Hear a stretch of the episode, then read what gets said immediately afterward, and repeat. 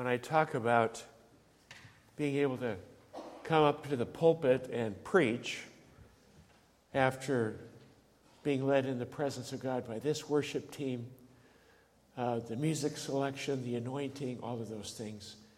May we never take that for granted. Amen. We are blessed.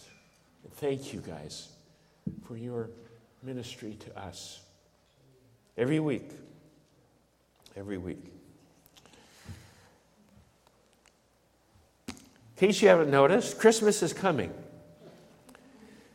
It's coming. It's coming pretty quickly. But what, is, what does Christmas mean? What is Christmas all about? What is it all about? We all know it's not about just Santa Claus and shopping malls and Christmas trees, which are gorgeous, and decorations. It's not just a day off from work or a week between Christmas and New Year's. It's not about snow or holly and mistletoe. It's not about just about Hallmark Christmas movies or eggnog lattes or turkey dinners. Christmas is more than family get togethers, singing carols, attending special events, and exchanging gifts. It's, it's not even just about the last minute rush, rush, rush, rush shopping that we all participate in. Most of us that are here today, I'm sure, would, would believe and, and say that Christmas is a celebration of an event an event. Joseph and Mary, the birth of Jesus in a, in a stable placed in a manger, angels singing to shepherds. Christmas is about the adoration of Jesus by the shepherds and worship and gifts given to Jesus by the wise men. It's about people spreading the good news that a Savior had come to Israel. It was the Messiah, the promised Messiah that was born. And there are some great things that lead up to just this event, the main event. And when we understand the context of the lead up to these events, we discover a deeper understanding about what Christmas is all about. What Christmas is all about. We're going to look today at a prophecy, a prophecy by Mary. By Mary. Mary had just been informed by an angel from God that she was about to become the mother of the Messiah, the Son of God. It, it's not an exactly everyday occurrence, especially since she experienced the Immaculate Conception, conceived by the Holy Spirit. But who can she tell? That's the question. Who can she tell? Her parents would be upset. Joseph, as we know, was devastated by the news. She couldn't go on Facebook and post the happy announcement. But Mary had a friend, a confidant named Elizabeth. And that's where she went. And after she shared that story with, with Elizabeth, she spoke some words, or maybe sang it, we're not sure. It's a, it's a prophecy about her child, and it would eventually become a song called a Magnificat.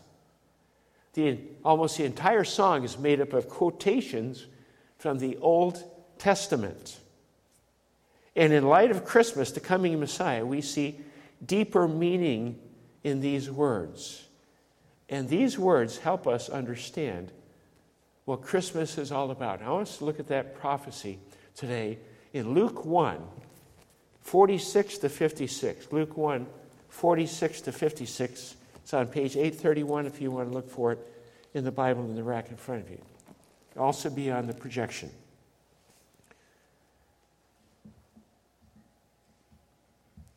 And Mary said, verse 46, My soul glorifies the Lord, and my spirit rejoices in God my Savior. For he has been mindful of the humble state of his servant. From now on, all generations will call me blessed, for the mighty one has done great things for me. Holy is his name. His mercy extends to those who fear him from generation to generation. He has performed mighty deeds with his arm. He has scattered those who are proud in their inmost thoughts. He has brought down rulers from their thrones, but has lifted up the humble. He has filled the hungry with good things, but sent away the rich empty. He has helped his servants Israel, remembering to be merciful to Abraham and his descendants forever, even as he said to our fathers. Then it said Mary stayed with Elizabeth for about three months, then returned home. This is the before the events. So, what does this tell us about what Christmas is about? First of all, Christmas is about being thankful, about being thankful. Thanksgiving just pours out of Mary's mouth and soul. She says, My soul glorifies the Lord. My spirit rejoices in God, my Savior. Thankfulness expressed for, in what God had done for her. That was the past tense. She's thankful also to look at the present tense, facing the unknown, the future. She had no idea what the future was going to hold for her. All she knew is that God had been good to her in the past, and she was thankful, and she knew by faith that she was going to thank God for her future in advance. Is being thankful part of Christmas? Yeah, it is, absolutely. I believe it's appropriate that our national holiday of Thanksgiving precedes and is so close to Christmas, perhaps to prepare our hearts for Christmas and an appropriate response to God and His, His gift. Thanksgiving is an attitude, it's a, it's a lifestyle, it's an approach to life, an approach to God, a lifestyle of thankfulness, a lifestyle of gratitude. I've shared about this story one other time. One person in my life that was the epitome of thankfulness was an elderly woman named Gertie. Her name was Gertie. Gertie was my grandmother's cousin. She was much like a, like a great aunt to us. Gertie lived in a Christian community in Minneapolis called Bethany Christian Fellowship. You're probably aware of it, being close to Minneapolis. She had never been married, she had no children, and earlier in her life, she and her sister had taken in dozens of orphaned children to take care of until they could be adopted. She wrote special poems about each child. And when she'd come and visit, she'd read those poems to us. Gertie lived all alone. All her possessions could fit in her one room. And some might say that life just passed Gertie by. We were living in southern Minnesota, and since our grandparents lived in Washington, Gertie became our surrogate grandmother for Thanksgiving and Christmas holidays. And one of the most amazing things about Gertie was her thankfulness. She was thankful for everything. She had practically nothing, but was grateful for every bit of it. Gertie stood in stark contrast of thankfulness in the commercial selfishness of the Christmas season. Christmas, what is it about being thankful? Past, present, and future. Being thankful to God for who He is and what He has done.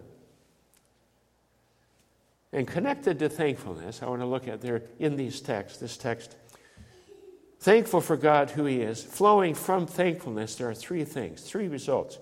Mary expresses these, first of all, with joy. With joy. My spirit rejoices in God. You, you can hear this vibrancy of joy coming from her. Out of thankfulness springs joy. Why is there so, so little joy in our world? say, why is there, why is nobody happy? Everybody's grumpy, especially around Christmas. Why is there so little joy in our world? Because there's so little thankfulness. It's like we are owed everything. We take everything for granted. I'm owed a living, I'm owed a job, I'm owed happiness, I'm the victim here. And we wonder why everybody's so miserable. Why am I so miserable? Where's the joy? Where's the joy? Joy really springs from thankfulness. Um, one spring back in Seattle, Judy and I had the opportunity to attend a high school graduation of one of Seattle's alternative high schools. We were acquainted with some of the faculty and staff at the school, and they invited us to come and be part of the graduation. So we attended the graduation. These were students who had overcome great obstacles and adversity just to get to high school, let alone getting a high school diploma. High school graduation, yeah, everybody takes it for granted. These families took nothing for granted. And talk about thanksgiving and joy, exuberance. It was the wildest, most thankful, most joy-filled graduation ceremony I've ever seen, before or after. They were exuberant. They were on their feet clapping, and it was amazing. Joy, produced by what? Thanksgiving. Thanksgiving. Also connected to thanksgiving is she talks about humility with humility. Humility and thankfulness go hand in hand. Thankfulness acknowledges my blessings come from outside of myself. It, it, it's dependence on someone else. For Mary, Mary was humbled, therefore thankful that God had favored her, even though she was just an ordinary teenager, the fiancee of a carpenter. And she recognized that her specialness did not come from her abilities, her economic status, her physical beauty, or her ability to earn favor. Her specialness came from God. His favor. Our specialness, our value, does not come from what we do, what we earn, what we can do for God. God has placed value on you. On you. We should never deny our unique gifts or unique strengths or abilities, but acknowledge them as from God. God has placed every person in this place in a unique position with unique gifts. In Romans 12, 3 through 5 says, For by the grace given me, say to every one of you, do not think of yourself more highly than you ought, but rather think of yourself with sober judgment in accordance with the measure of faith God has given you. In other words, an accurate assessment of what God has entrusted to you.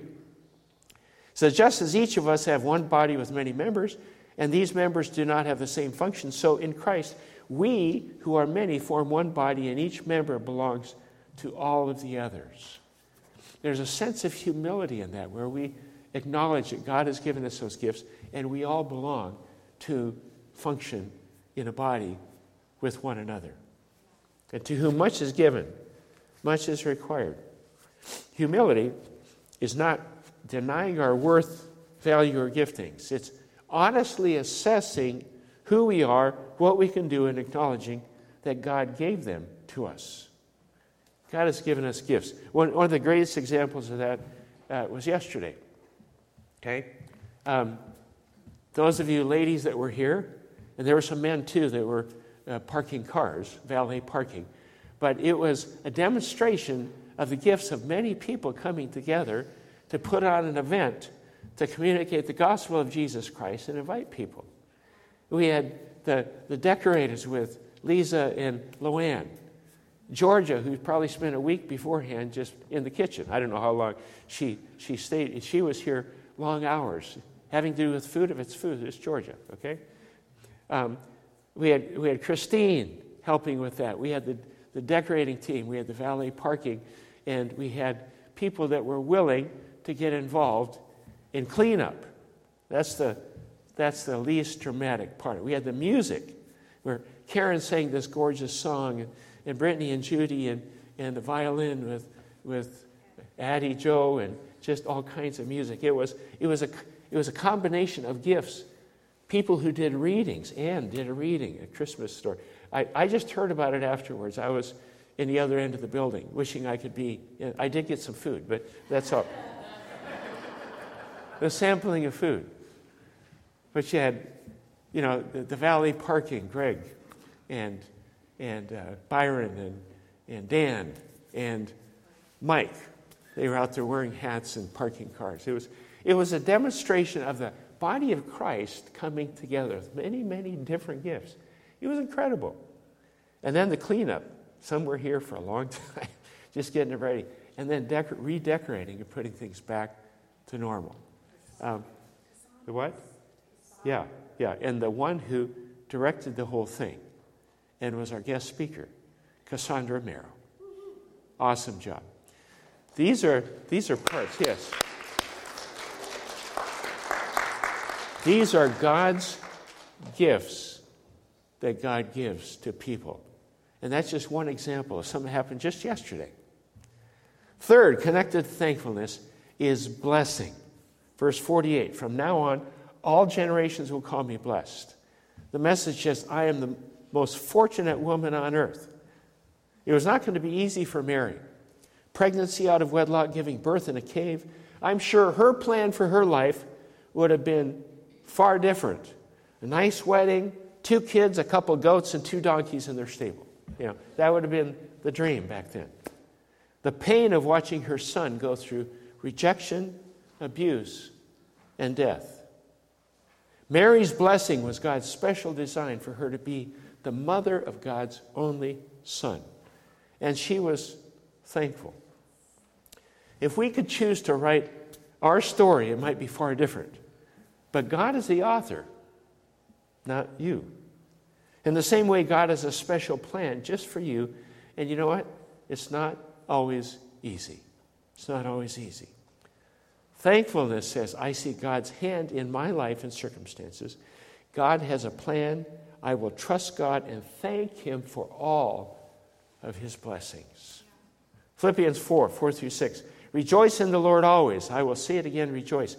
Do not be anxious about er, anything, but in everything, by prayer and petition, with thanksgiving, present your requests to God. Life sometimes only makes sense when you look at it backwards, but you got to live it forwards. So it happens. So, what is Christmas about? Being thankful. That's the first part.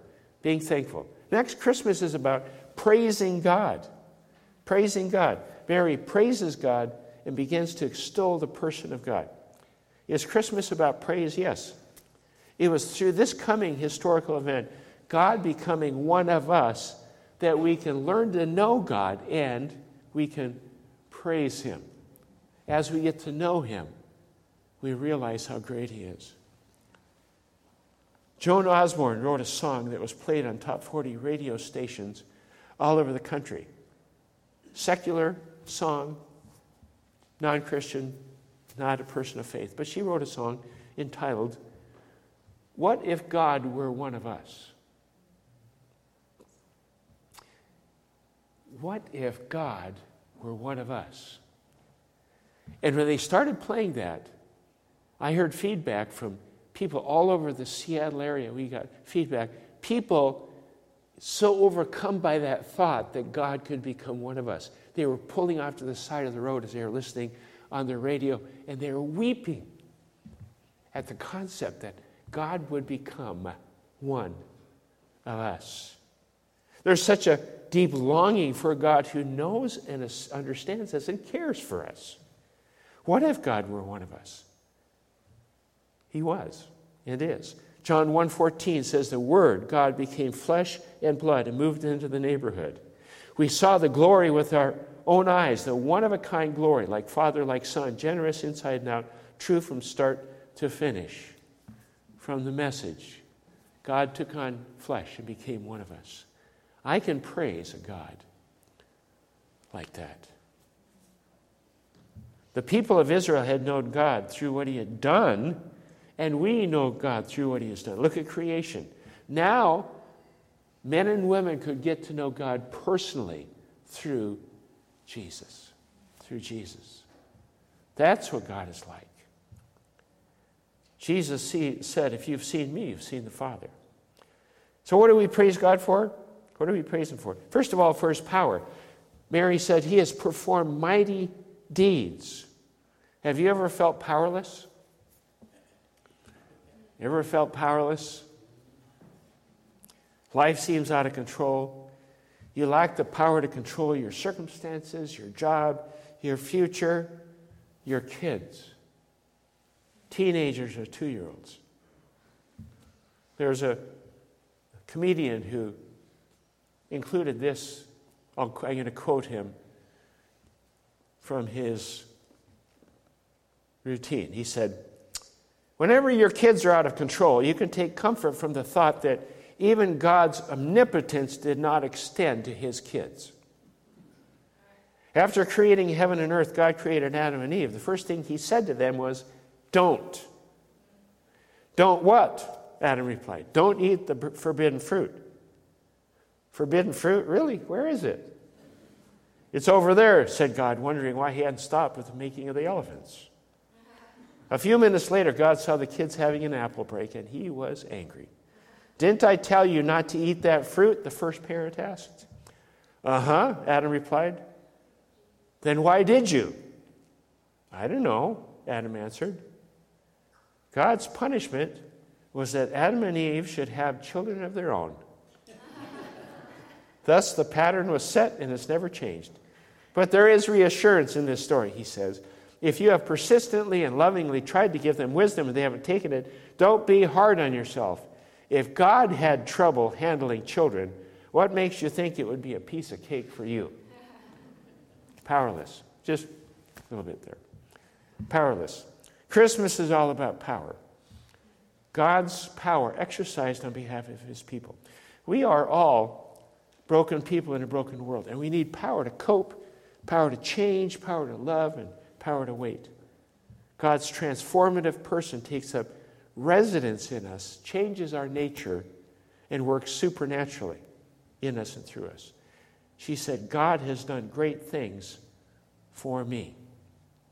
Mary also praised God for his holiness, said, Holy is his name. What does the word holiness mean to you? We have a lot of different pictures of that. There's a story in Christianity Today by John Kessler about a young boy, John, who grew up in essentially unchurched. He had no church background at all. And he lived on a street where there are two churches just down the street from his house. One is a Catholic church and one is a Baptist church. And the Catholic Church had rules that if you weren't part of their faith, you were not allowed past the vestibule into the holy places of the church. The Baptist Church had no such rules. You could go virtually anywhere, regardless of who you were. So John grew up thinking that one was holy and the other was not. Okay? But he later realized that the holiness of God was not about places on earth or sacred altars and sanctuaries. Holiness was about a relationship with a person, the person of God. And even though God is perfect, we are not. He's way up there, separate from His creation. We're human. In the Old Testament, there was that kind of separation, but when Jesus came, He came to change our hearts, pay for our sins, and make us holy so that we can relate personally to this God of perfection and holiness. Amen. Holiness is about moral excellence or moral perfection, but it's far more than external acts, it's internal attitudes. Holiness is an expression of God's character through our thoughts, words, and deeds. When we praise God for His holiness, we begin to understand how incredible it is that He has chosen us, chosen to love us, to relate to us, and to give us His character and change our lives, becoming like Jesus. Praise God for his holiness. Mary also praised God for his mercy. His mercy. Says his mercy extends to those who fear him.